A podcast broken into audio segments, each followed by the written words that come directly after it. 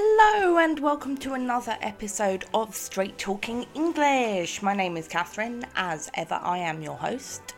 STR8 Talk English on Twitter, straighttalkingenglish.com. And unfortunately, this is my second attempt at trying to do this episode because I recorded this and I went to edit and all my audio had gone like whoop whoop whoop whoop whoop whoop whoop and I was like, oh Oh, okay.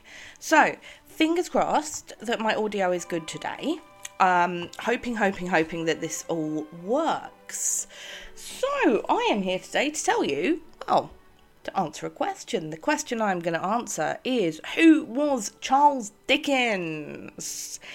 He was, to start with, an incredibly popular writer a quick Google tells us in terms of novels, Dickens's Tale of Two Cities is probably the second best selling novel of all time.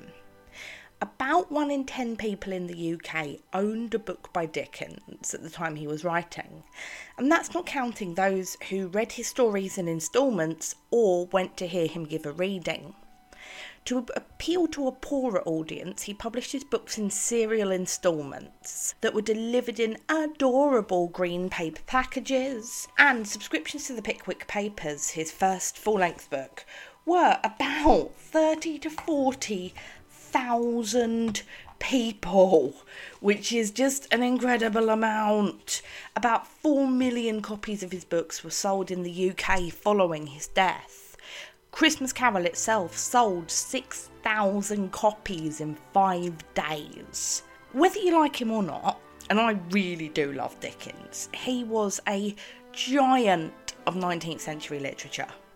He revived popular interest in Christmas and is a really big deal in terms of UK literature. As a person, he experienced being very rich and very poor. He was born in 1815, and Charles's family were pretty well off. His dad had a really good job as an administrator for the Navy. And when he was a little kid, he lived in the towns of Portsmouth and Chatham. He was pretty normal. He attended school, he loved drama.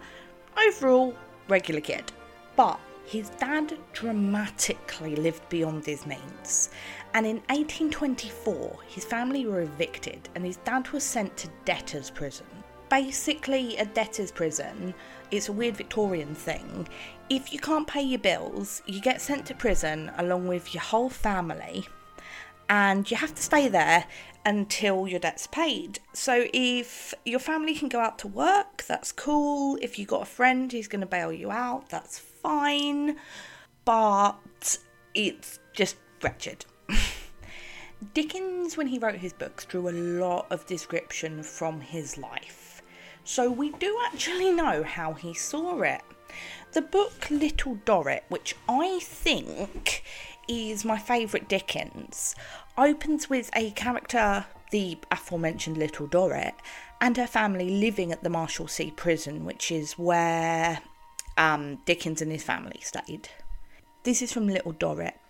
Thirty years ago, there stood, a few doors short of the Church of St George in the borough of Southwark, on the left hand side of the way going southward, the Marshalsea prison.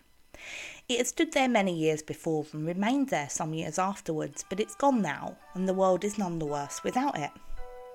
It was an oblong pile of barrack building, partitioned into squalid houses standing back to back, so there were no back rooms environed by a narrow paved yard hemmed in by high walls duly spiked on top.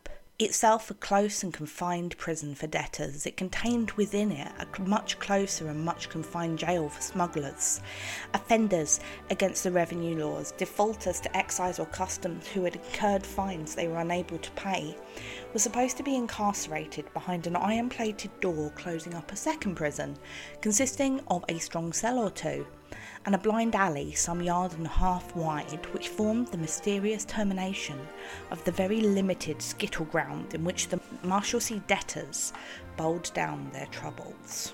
Little 12 year old Charles Dickens was sent off to work to try and sort out his dad's debt. He got sent to work in a blacking factory think like creosote you paint on a fence to stop it going off. Now, Dickens was quite cagey about this until he started working at a place called Utopia, sorry, Europa Cottage, which I will talk a little bit more about next episode. Who am I kidding? I'm talking about it a load next episode. But this is what he said to his biographer. He said the Blacking Warehouse was the last house on the left hand side of the way at Old Hungerford Stairs. It was a crazy, tumble down old house, abutting, of course, on the river and literally overrun with rats. Its wainscoted rooms and its rotten stairs and staircase, and the old grey rats swarming down in the cellars, and the sound of their squeaking and scuffling going up the stairs at all time, and the dirt and decay of the place rise up visibly before me, as if I were there again. The counting house was on the first floor, looking out over coal barges and the river. There was a recess in it in which I was to sit and work. My work was to cover the pots of paste blacking, first with a piece of oil paper, and then with a piece of blue paper, to tie them round with a string, and then to clip the paper neat and close, all round, until it looked as smart as a pot of ointment from an apothecary shop. When a certain number of grosses of pots had attained this pitch of perfection, I was to paste on each a printed label, then go on again with more pots. Two or three other boys were kept at similar duty downstairs on similar wages. One of them came up in a ragged apron and paper cap on the first Monday morning to show me the trick of using the string and tying the knot. His name was Bob Fagin, and I took the liberty of using his name long afterwards in Oliver Twist. Biographers, like professional biographers of Dickens, think that this was one of the most important things that happened in his young life. He himself said, I know I do not exaggerate, unconsciously or and unintentionally, the scantiness of my resources and the difficulties of my life. I know that if a shilling or two were given to me by anyone, I spent it on a dinner or tea. I know that I worked from morning to night with common men and boys. I know that, but for the mercy of God, I might easily have been, for any care that was taken of me, a little robber or a little vagabond. He did pretty well for himself, though. He ended up having a very, very dramatic personal life. When he was 18, he fell in love with a lady called Maria Beadnell, who was not impressed with what Charles had to offer. At this point, he was largely skint. He had a job writing down parliamentary notes and writing about them. And it was just, he didn't have a lot to offer her. Many years later, she wrote to him out the blue and said, you know, oh, I wonder why it didn't work. And they had this like emotional, you know, oh, I miss you Violetta. And they arranged to meet up when his wife was out and she'd said, Oh, but will you still, still love me, Charles? I am old and fat. And he's like, Oh, of course. And she turned up and she was actually old and fat. And then he ghosted her. And if you read Little Dorrit, um, Arthur's ex is based on her because all the people from his books are based on real life. It, that kind of sums it up. He was a little bit of a dog when it came to women he was married to a lady called Catherine, who um, he married on the rebound after Maria Beadnell. She was his wife for 20 years. He's presented as domestic, unchallenging, really supportive,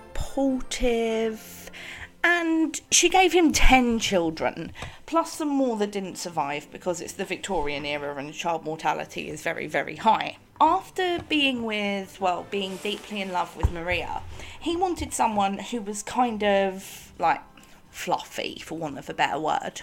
But, however, in an absolutely brutal move, he decided that they could not be together and he hired some builders to build a wall down their bedroom. Like, this is your half, this is my half and this is how we shall live. In a letter to one of his best mates. And again, this is brutal. He said about his wife, Poor Catherine and I are not made for each other, and there is no help for it. It is not only that she makes me uneasy and unhappy, but that my, I make her so too, and much more so. She is exactly what you know in the way of being amiable and complying, but we are strangely ill assorted for the bond that is between us. God knows she would have been a thousand times happier if she'd married another kind of man, and that the avoidance of this destiny would at least been equally good for us both. I am often cut to the heart by thinking what a pity it is for her own sake that I ever fell in her way. If I were sick or disabled tomorrow, I know how sorry she'd be and how deeply grieved myself to think how we'd lost each other. But exactly the same incompatibility would arise the moment I was well again, and nothing on earth could make her understand me or suit us to each other together. Her temperament will not go with mine. It mattered not so much when we had only ourselves to consider, but reasons have been growing since which make it all but hopeless that we should even try to struggle on. What is now befalling me, I have seen steadily coming ever since the days you remember when Mary was born, and I know too well you cannot, and no one can, help me. Well, bit gloomy. I mean, we've all had bad breakups, but age 45, he fell for Nellie Ternan, who was 18 years old. And by 1857, he had publicly separated from his wife. It was a bit of a scandal. He took so much trouble to keep Nellie Ternan's secret from public view. We, as a result, we can't actually find that much about her. She gave up a career as an actress to be like his living girlfriend. But he absolutely pseudonyms, never in public, never seen together. And it's up to you whether you think that is a little bit creepy and controlling, or you think it's respectful and nice, or is it even really is it love? I mean, like, you know, send me an email. There was a huge age gap between them. Very dramatic. But then, just to make me laugh a little bit, his sister in law lived with them as well.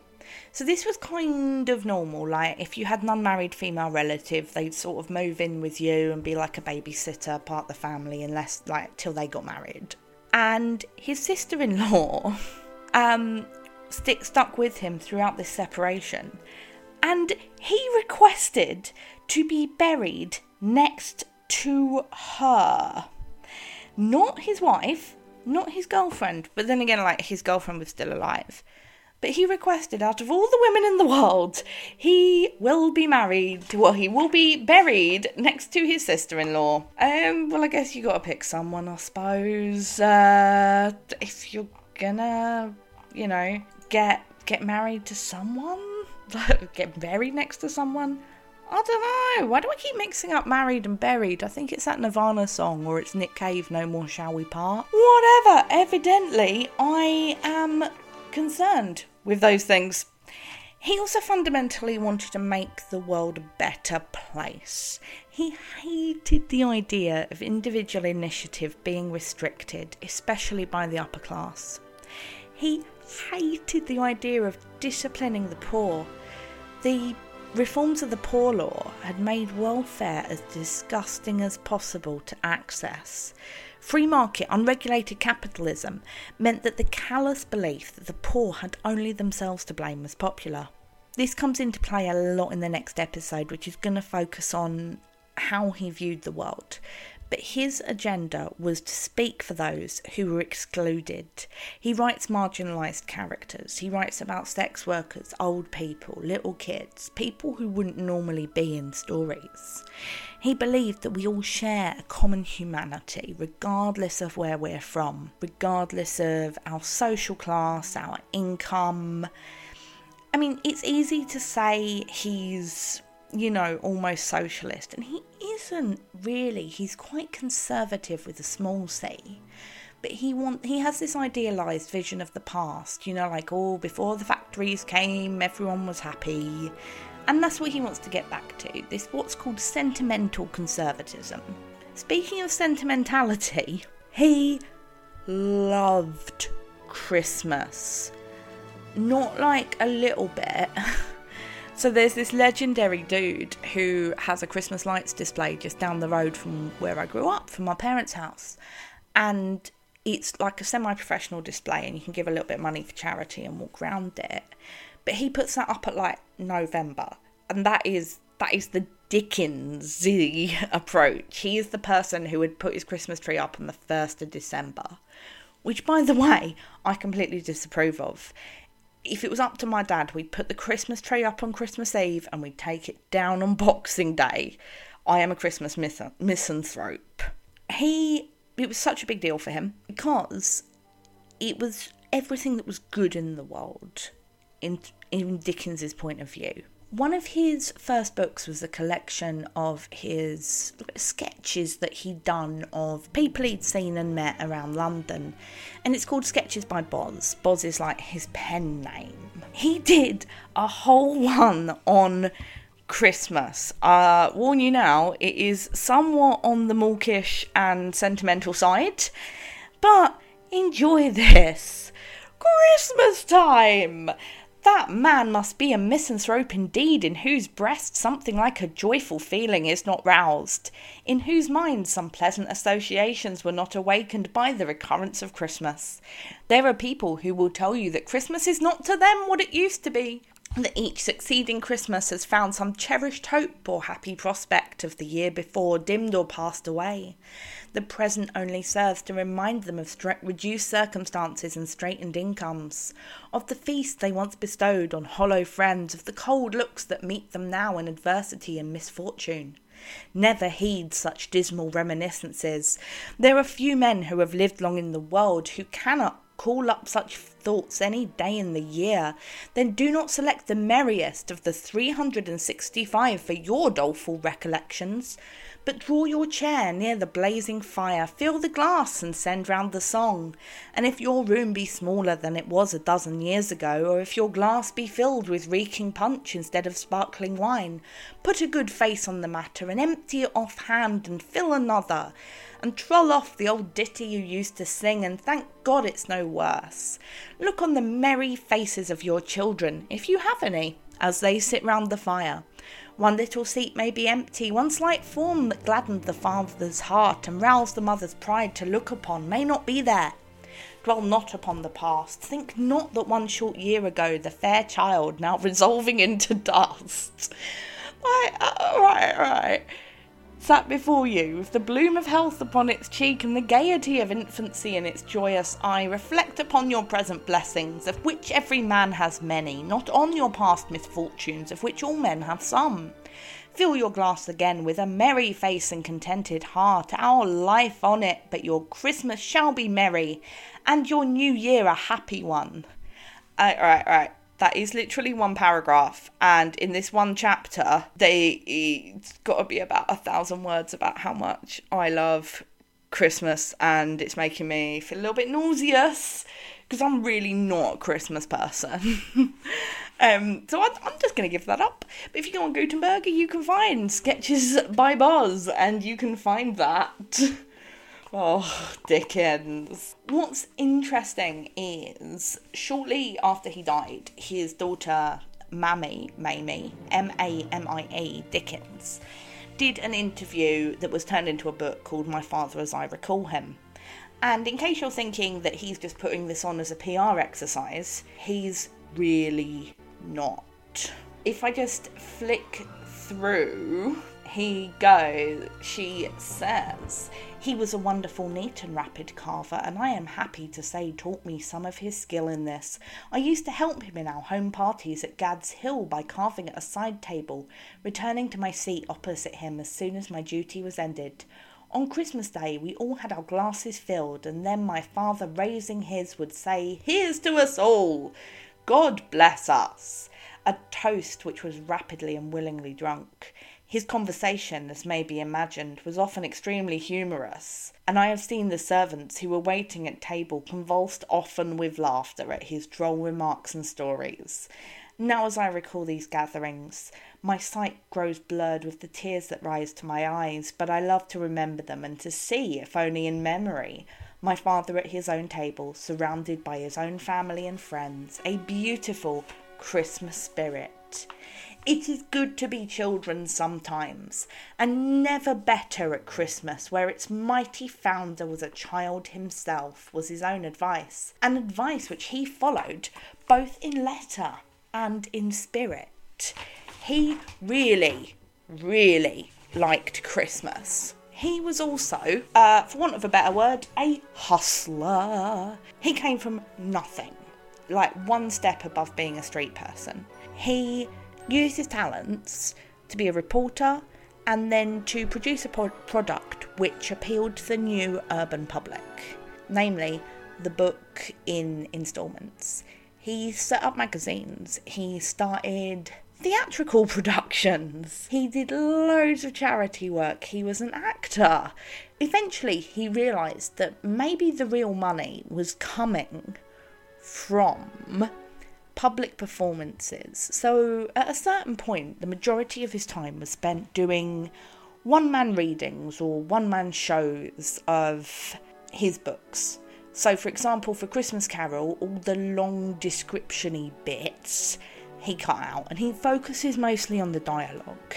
He was apparently quite a talented actor and uh, used to do all the voices, which I quite like. He finally owned property he supported a family of 10 plus hangers on, plus extended family, plus random associates.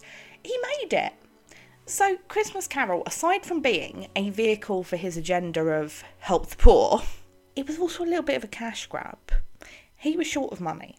He wanted a nice little product that he could sell at Christmas. Wasn't in instalments, it was a pretty book a nice green cover, had all the pictures inside. And as well as it fitting in with kind of what he wanted out of a book, it was also mostly just written for money. I would love to say it was some deep thing that was like all of his outpourings. And believe me, if one of the GCSE texts were um, Great Expectations, if it was David Copperfield, oh my gosh, we could go so deep. But Christmas Carol kind of is what it is. It's a short book, it's about Christmas, it's a cash grab, the poor are good. That's all there is to it. Dickens was a hustler, he was a businessman, he did not write, you know, necessarily always out of the deep pits of his heart. but he frequently he wrote because he wanted money.